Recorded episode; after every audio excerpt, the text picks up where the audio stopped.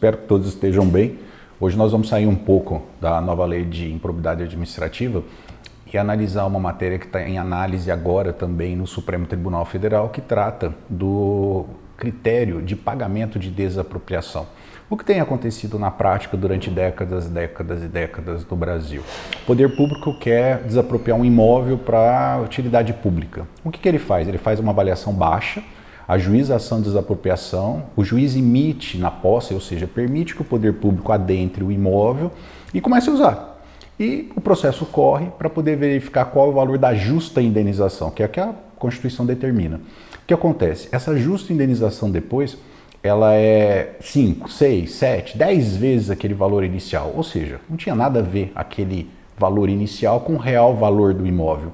E aquilo vai para precatório. Quando a gente fala que vai para precatório, vai para as calendas gregas, ou seja, pagar naquela, naquele velho ditado do poder público, né?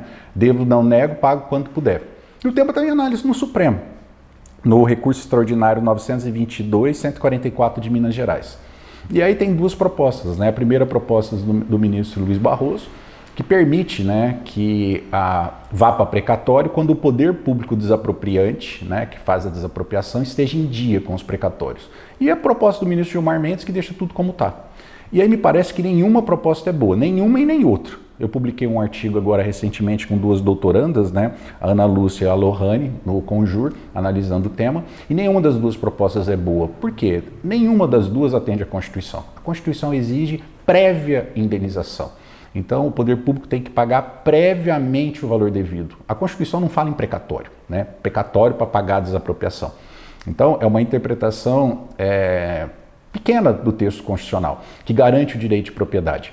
Então, o Supremo Tribunal Federal perderá uma grande oportunidade de colocar um limite. O poder público pode desapropriar quando tiver dinheiro para pagar. Ou seja, ele faz o depósito inicial, o depósito inicial ele até pode ser emitido na posse, mas a partir do momento que é homologado o laudo, fixando o valor real do imóvel, ele tem que depositar a diferença.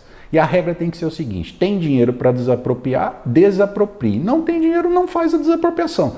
Não tem sentido permitir que o poder público desaproprie, adentre no imóvel e pague depois de 15, 20 anos. Aí fica aquelas dívidas impagáveis, juros moratórios com juros compensatórios e que ninguém consegue pagar depois. Quando se tivesse pago, se tivesse feito o planejamento, quando se cria o orçamento, quando se cria regime de precatório, o que se quer é que o poder público tenha planejamento. E a última coisa que se tem no Brasil é planejamento no poder público. O poder público faz tudo como grande regra, né, tem salvo raríssimas exceções, de maneira é, tacanha, de maneira é, desarticulada, sem planejamento nenhum, né?